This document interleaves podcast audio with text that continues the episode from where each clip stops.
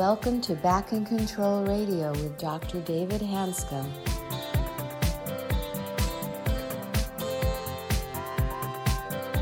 Hello, everybody, and welcome to another episode of Back in Control Radio with Dr. David Hanscom. I'm your host, Tom Masters, and our guest today is Charlie Merrill. He's a physiotherapist based in Boulder, Colorado, using mind body strategies to treat acute and chronic pain symptoms. In addition to working with clients, he teaches clinicians and also works with Lin Health to help normalize, scale, and increase access to treatment strategies based on the idea that emotions manifest in physical symptoms. Welcome. Hi, Charlie. Um, welcome back to the podcast. Um, appreciate you taking the time to talk to us. Um, Charlie Merrill is a physical therapist. Um, we've known each other off and on for years. I think we're both sort of in the same learning environment where if you look back a year compared to two years compared to five years, our, our concepts keep changing dramatically. But Charlie's physical therapist. He has now recognized, which is a big deal, that as a orthopedic surgeon, I was sending physical therapy, a patient physical therapy.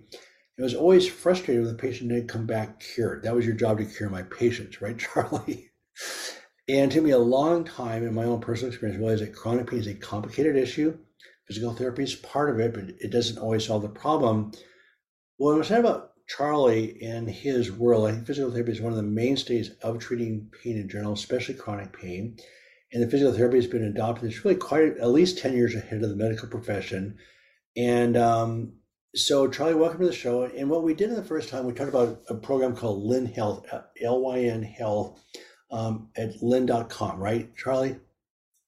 Was that the um, yeah. First of all, thanks for having me back. I appreciate it. You and I could talk about this all day, so I never feel like we have quite enough time. But um, it's Lin, Lin.health is the name of the digital health platform. So thanks for clarifying that. Yeah, so we you know we talked about that the first time. Is it's so what he's recognized, which is which every clinician that understands how to treat chronic pain recognizes is a multi um, many variables in the system that all have to be addressed to actually solve the problem. So Charlie has also come around to that mode, has his own way of doing it. He's developed this platform called Lin Health. And so I'm excited about that because the I'd like to just ask you, Charlie, we talk about his transition in understanding this issue, how patient outcomes are so much better. But you also have this group called, is it EIM, Energy in Motion? Is that what it's called? In Bolt, is it out of Boulder where you got where that program is? Um, Evidence in Motion is a bigger sort of national continuing education group. I'm not really associated with EIM, but they've done a great job of starting to bring some of these ideas into physical therapy practice, especially sort of the basic pain neuroscience education, um, which a lot of physical therapists have have gotten really into in the last, you know, five or ten years. Um, the reason I bring that up is for one reason is that the, my point being the physical therapy world has been quite a ways ahead of the medical world in understanding the pain neuroscience. Because Lorimer Moseley, again, world famous as a physical therapist, and so physical therapists have become very aware of the interaction between the you know the body and the brain because they're basically one unit. So I'm mm-hmm. excited to see this come into the physical therapy world at the level that it has. And Charlie is now leading that charge in his own way, in a big way, with his development of Lin Health and what he does. But I do want to go into the physical therapy part of this because, again, chronic pain is complicated. There's multiple factors affecting it. But if you're in pain and not using your tissues, they start to hurt. So when we talk about the neurological basis of pain, um, I want us to not forget that there is a soft tissue component to it that does make a big difference. But I want to make one comment before I, I know this is your podcast, Charlie. I will let you talk. your podcast. Well, yeah, but you're, I, I want to learn from you here. But when I was in practice uh, and we were seeing people get better with chronic pain, a lot of times you send a chronic person in chronic pain to a physical therapist and they come back just totally flared up. And I know the therapists are eager to heal, etc. But I learned eventually I would do sort of the calming down process for about six to 12 weeks first. Then when we started physical therapy, it was a huge jump forward. Is, that mm-hmm. is that observation something that you resonate with? Yeah, for sure. Yeah, I think you know that ideally that's our role, right? To be able to start from that place of of calming down the nervous system and finding that sweet spot of where the person's nervous system can engage with movement or engage with hands-on work or even engage with you know dealing with some of the psychological and social challenges that the person has. Um, i think our role is because we have more time with people right? And we right. really get to know people is to collaborate with them and work with them to decide like what's going to be a good starting point so that we don't flare you up so but the problem is i don't know what percent of physical therapists understand what you understand but a, a high percent of physical therapists and physicians of course don't understand the magnification of pain that can occur when you when your nervous system is fired up. Is that a fair statement? Yeah, for sure. I mean, I'll, I'll just say like I see two or three clients a month that come in with like 10 out of 10 back pain. Like you know these people, right? They they collapse to the ground doing something benign and sometimes they get driven to your office because they can hardly move and they're just in lockdown spasm. Right. Um, that's real pain. I mean, that's about as bad as pain gets. Right. And you and I know that those flare ups are almost never dangerous. They're never caused by a structural problem, they're caused by significant life stress or change or some type of you know danger massive danger alarm response to the nervous system and of course then once you're in that pain you have so much fear about your body that whatever triggered the pain danger alarm to begin with is now your least of your worries. Um, so that's a magic in what you do is that when you do recognize there's a central nervous system component, where not only the brain itself is sensitized, the whole body sensitized. So then let's say I come to you with 10 years of back pain. I honestly have t- trigger points that you can't touch. The surgeon said, well, there's nothing wrong with you. And so it doesn't make anybody very happy. And so, but when you touch the tissues, they hurt. So mm-hmm. what's going on? I mean, so yeah. I agree with you. I mean, and I don't like to use the word the pain is always real because it sort of implies that maybe I think that the pain is not real. But you and I both know very clearly you touch that point that hurts, even though it's quote not nothing wrong. It's a painful spot to touch. Uh-huh. And the nerve is sensitized. Okay, so I've had ten years of back pain. Coming here with you, I have about ten trigger points on my lower back how do you approach me? What do you do? Yeah, and you know, you keep in mind, I went through a lot of training to be able to trigger point dry needle trigger points, and I saw the science around how we relate to trigger points change over the course of time. But yeah, I mean, I I I can walk away from an exam with all kinds of physical findings. I can muscles, I can strength test muscles and find weakness. I can find you know muscle spasm or guarding or trigger points in soft tissue um, in the back or in the glutes. I can look at range of motion and say, ah, this doesn't quite look like what I'd expect for range of motion, or there's a difference on the two sides between your neural tension sensitivity. And I might walk away with a whole laundry list of those findings. My experience is um, when those things add up to a pattern that makes sense, then I start to think maybe we should be treating some of these things, especially in the absence of any other sort of psychosocial variables. Or let's say there was a real injury and they're still within that window of healing for that injury. I'm going to take those things more seriously. If i come away with sort of a loose list of findings that don't really add up to anything. They're just sort of like you know i call them normative. Um, i start to think of those more as as adaptive change and deconditioning. And i think of them more as the result of pain.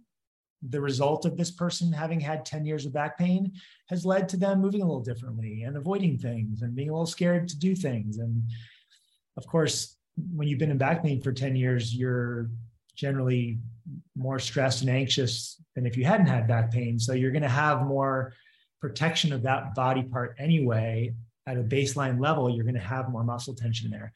So rather than pathologizing those things and medicalizing them, I just do my best to normalize them and and then if i decide they're worth they're still worth treating let's say i want to do some manual therapy and i want to give people a push in the right direction. Or they're they they have an expectation or belief that manual therapy is going to help them. I don't want to tell them it's not but i'll make sure that they understand that my intention in doing those things in needling a trigger point or in manipulating a joint is to really have a conversation with the nervous system, have a conversation with the brain, give a new input of safety, hopefully, try to interrupt this old neural pathway that's not that's not helpful anymore. Let's let's give a new input to the nervous system um, to sort of interrupt that faulty predictive coding that the brain is doing, predicting danger. And if I can do that with manual therapy, great. The problem is, as you know, that can lead to dependency. It can often, in the short term, help, in the long term, create more fear because I'm sending the wrong message sometimes. I'm, even, even though I do my best to educate people and I say, this is why I'm doing this and this is my intention, you're not broken, your body's okay. This is just my way of trying to improve your safety. It still sometimes sends the wrong message that you're treating the body. So there must be something wrong with the body. So I have to really be careful about how I navigate those things. Well, you know, we have this scientific work group that you're well aware of, and you know, we sort of found out that it's sort of all the same thing. That you're that the brain's actually part of the immune system. It's got it has an inflammatory component to it, mm-hmm. and then the the nerve the tissue actually makes up the fascia of the muscles is not so different than the nerve tissue. It's sort of all the same set of big sensory organ, right? It's one big sensory organ. Basically. Right. And so that's my question that I, I'm asking you is that, okay, you have a sensitized nervous system, you've been in pain for many years, your brain has memorized the pain, but do you, but my sense, again, I'm not a physical therapist, is that it's critical to calm down the nervous system no matter what. But after you get the nervous system calmed down, do you need to actually work those trigger points or do those trigger points become desensitized after you calm down the brain mm, that's a great question I, I, think that that sequence is really common where i'll work with more of the psychosocial factors and working to bring down the fear mm-hmm. and most of the time when i do that you see the muscles are less tense like the objective findings that i had on my first session right have really changed by session two or three because i've calmed down the nervous system so much so i don't need to treat them anymore Right. And I'm guessing, based on your years of doing traditional physical therapy, not recognizing the sensitized nervous system was pretty counterproductive. Yeah. Yeah. It was an overreaction. Is that what you mean? It was like, well, a, I mean, so, so somebody comes with the sensitized nervous system, the this trigger point, you're pushing the trigger points, trying to get this in to calm down. But what you're doing, you're actually firing more impulses to the brain and actually making them more anxious. And again, I'll say this a couple times that fear of pain, just the fear, anxiety is an inflammatory response. So fear of the pain actually increases nerve conduction, increases inflammation, and people actually physically hurt more. So just calming down fear of anything, but including the pain itself, is really critical. The part that I also come across as a surgeon, which was a big part of my practice, and people come in just terrified because the surgeon said you had degenerative disc disease mm-hmm. and even early on, before I knew much about chronic pain, I'm going, wait a second. Okay, so we know the disc has been documented to not be a source of pain. So we know mm-hmm. disc degeneration, bulging disc, arthritis, none of those things cause pain. Plus, from a physical therapy standpoint, you're pushing on a point on the muscle, the disc is like two inches deeper under the skin. Uh-huh. So even from a logical standpoint, it never made any sense to me. No, no. I, I, I spend a lot of time in the process of evaluating busting myths. And oh. I, I spend a lot of time busting myths. Busting myths. time right. like uh, a combination of very directly and confidently sharing with people the science that you and I know is so important. Right. So I sometimes I call it belligerent confidence. So you know they can sort of take that and run with it and, and a con- combined also with this more motivational interviewing style where you're asking them questions about how they learned that and why they believe that and you know having more of a conversation about it so i'm not just telling them all the time right different people respond differently to this because some people are really they hold on to those things because they've heard them from five physicians and seven physical therapists and i'm the first one telling them something different and so why are they going to believe me they just met me you know so that that part alone can be really challenging. And to come back to what you said about treatment, there there are a lot of people who flare up when you treat them. Right. Sometimes, sometimes I say because the brain knows that's not what they need. Sometimes it's because it's too much input to the nervous system. And then there's a whole other group of people that actually does kind of well with that because they believe that that's what they need or they believe that this is going to give them relief because I've done a good job of building my relationship with them, building trust, reducing fear, and they believe that my skills are are good. And so they actually have relief, which is sometimes fun, but that's only short, it's only short term. That tends right. to be really temporary. So going back to being a myth buster, I mean, I'll give you one example of a guy who's 45 years old, literally a billionaire in a major city, and he'd been told by a surgeon that he had the spine of an 80 year old. And all he had was eight discs that were degenerated, just narrowed, flattened a little bit, thoracolumbar mm-hmm. junction, not very bad at all. Long story short, just by understanding that this is a normally aged spine, even though he was sort of young, I mean, half of people at age 45 have degenerated disc. Within six weeks, after nine solid years of seeking the best medical care in the world, he was pain free. He's been pain free for five years now. Mm-hmm. So that's what happened. But I also think this is getting a little bit worse right now because I feel that surgeons right now are telling patients that you have degenerative disc disease, you have a spine that looks terrible, you need surgery. Are you? Do you have an impression about how that energy in your field is going as far as people being told they have these 80 year old spines and they're not going to ever play golf again or whatever? Uh, I was just making a list earlier for a course that I'm building for athletes about the things that clinicians say, and it's it's pretty disturbing and sometimes even makes me angry. Just even what you just shared, right? I mean, I've had I've had people tell me the craziest things that their PT or their chiropractor or their physician has told them. So I don't think it's going all that well yet.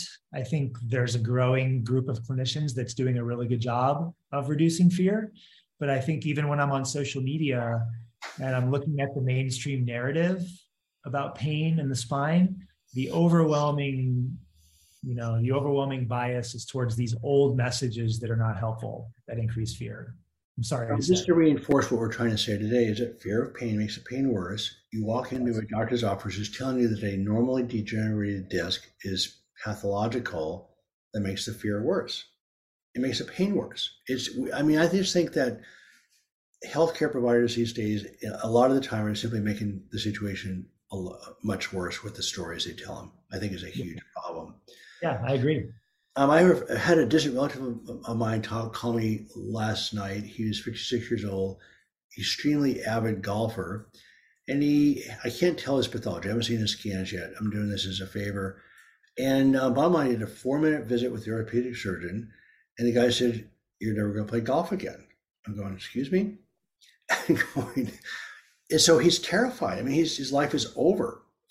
And so I'm guessing that you spent a lot of time I'm noticing your question about athletes that most of the time, even with surgery, with good solid rehab, posture biomechanics, you can get most people back to essentially 100% activity. It's a big part of what yeah. you do. Yeah, and then there's no question about that. And and it's much harder when people have received these sticky messages from other clinicians that something else is true, that they won't play golf, that their joint looks terrible, that they're bone on bone, that they're you know their their tissue feels like jerky or you know the, things that people that clinicians say sometimes blows my mind. But the more people have heard that the harder it is to to unpack and untangle those things and, and help people understand that that maybe isn't true. Well i mean the problem that we both have is that okay this doctor said you have a spine 80 year old and david hanscom is saying well it's a normal looking spine. Who do you believe right it's a big problem. I mean you have you have you're both professionals and why am i more valid than the guy who said you had a terrible spine. And mm-hmm. so it's really a, a, huge problem for the patient about you know who exactly do you believe as far as what you can and can't do or what you should do. So i think this mixed messages thing is a huge issue particularly in spine surgery where we actually end up doing fusions on normally aging spines which um, do you do i'm assuming you see a fair amount of that in your world also fail back surgery um, yeah, I just actually saw a client today who I met after she had a fusion that got infected, and then she had a revision, and then she had to be on antibiotics. And all along, all along her process, she was seeing physical therapy and doing all the right things, but her pain continued to get worse till she was disabled, essentially disabled. And here we are a few years later, and I still see her because now we're working on this sort of life growth you know part of the process where she's unpacked so many of the psychosocial factors that she realized played into her nervous system being so sensitive. And now we work on a lot of that. And we do that usually while we go to the park or we do something that's movement oriented. So we're playing and we're we're we're moving in joyful ways and we're having a lot of fun while we talk about the stress going on in her life. Um, but she's come from absolutely one extreme to the other. And she's my favorite case of what's possible when people show up ready to do the work and curious and you know ready to let go of some of these these old stories. And they often have a lot of anger about the things that they've heard from other clinicians once they start to believe what we're sharing. Then you have to process the anger about that uh, their experience in the medical system. Right. No and I have, the, I have a major problem because these people are rightfully legitimately angry at the spine surgeon who said they were going to cure them right and I don't blame them. I mean, they were basically again the. I'm not even saying the spine surgeons were lying. I mean, we're trained not that well either. And I, I can't be too critical because I was one of those guys. I was in Seattle when, when we were doing nine times the rate of spine fusions for back pain as anybody else in the country. Mm, wow. And I didn't know the success rate was only 25%. I thought it was 90%. And so as, as soon as I found that, soon as I found out the data was 20% success rate for a spine fusion for back pain, I stopped but I didn't know what to do. I had no alternatives at that point. But uh, yeah, no, I don't blame the patients for being angry at the surgeon who basically, you know, promised them something they couldn't deliver on. And then, as you well know, the surgeon said, "Well, I did the surgery. Surgery went well. You're still in pain. I did my job. Have a good life." Right. Right. I mean, it's, it's, so we don't any long-term obligation to follow patients up long-term, and so we do what we do. We get paid the same whether you do well or not, by the way, which I think is a little bit tragic also. So, yeah, we don't guarantee our results. We do an operation that has no data to support it. You not only are not better, a lot of times you're a lot worse. And then we just, we dump you. Yeah. And, and of course, you know, I'm faced with this a lot because I see people oftentimes after they've had surgery or multiple surgeries. And it doesn't help to go back and talk about regret. No, you shouldn't have done that. I always come back to this idea that you know, surgeons are really good at what they do. When surgeons do a surgery, if they're, you know, the, the outcomes from an objective perspective are pretty good. Like the fusion in this client's case took, because clearly she recovered. The surgeon did a great job. So I don't want people to spend a lot of time regretting that they had the surgery, although sometimes I can feel that way, that I wish they, I wish I met them sooner. I wish they, they could have avoided that, right? right? But but I always start those people from the point of you're healed. The surgeon did a great job. The reason you're in pain is not because of the surgery anymore. And we need right. to sort of be able to move past that. Let's process the anger about what, what you heard and what the surgeon said, and you got dumped, and the surgeon said they couldn't do anything for you. That's really hard, right? Right. But we need to sort of work to start to leave that stuff behind so we can move forward in a new way. So you brought up a super important point, which I think we'll finish up our podcast with this, is that my observation in my own process, but with I swear to God, every one of my patients, without exception, it always comes the healing always always comes around when you let go of the anger every time. Mm-hmm. I mean, you can get better without it, but until people actually can process the anger, they don't heal. And because the anger represents a very fired up nervous system, and you just can't your your brain and body will not let it go until you let go of the anger. So mm-hmm. that being said, the more legitimate the anger, of course, the harder it is to let go. And you're entrapped in pain. That's a very legitimate problem. So you have a catch twenty two, which is a big one. And so um, yeah, so anyway, I'm really excited about your approach. You know, look at the physical part of it, look at the um, the mental part of it, combining the two, getting people moving. And as you know, it's incredibly rewarding getting people to heal that had no hope. And so, yeah, I'm excited about your work. And so, just remind us again about um, Lin Health and what you're doing with that and, and, and how to access that. Sure. Yeah.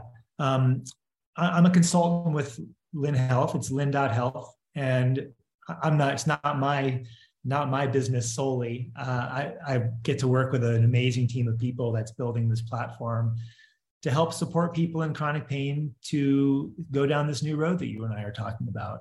And it ends up being a place where people can go and tell their story and and um, get clarity on how they need to move forward with the help of a coach that's meeting with them asynchronously, but also um, synchronously to guide them through the process. And again, to just collaborate um, on what that process might look like for any individual. And um, it's the outcomes have been amazing and and the people we get to work with are just incredible um, and yeah, it's it's the in my mind going to be the future of how we scale this work to right. make it accessible and affordable to people.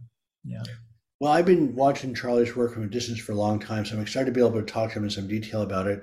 But yeah, he knows what's going on. He knows how to do it, and I'm really excited that you're leveraging it into this new platform. So, anyway, Charlie, thank you very, very much for being on the podcast. I enjoyed uh, enjoyed it, and uh, we'll stay in touch. Yeah, it's great to be on. I really appreciate talking with you. Every time you write about anger in your blog, I make sure to read it because you and I both know how important that is. I, I do so write about that a little bit. I like it. I appreciate your work, and I appreciate. I, I like to share stories with my clients about my anger, as you probably do, just to normalize it. And I think the more we normalize all of this, the better. Yeah, man, we should have another podcast about anger because I mean, I'd say, look, it's you got it. Anger is fine. I mean, it's a survival reaction. You, if you fight anger, you're going to become more angry. So just be angry. That's fine. Not a problem. Yeah.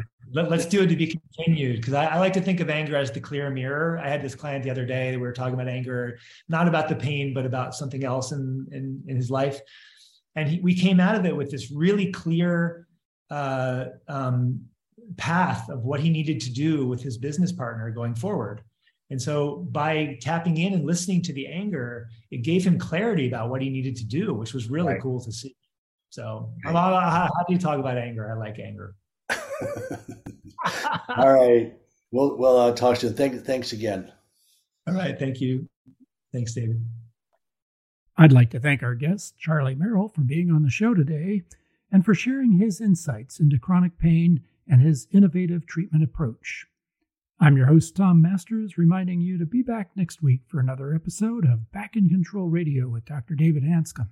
And in the meantime, be sure to visit the website at www.backincontrol.com. Thanks for listening today and join us next week for Back in Control Radio.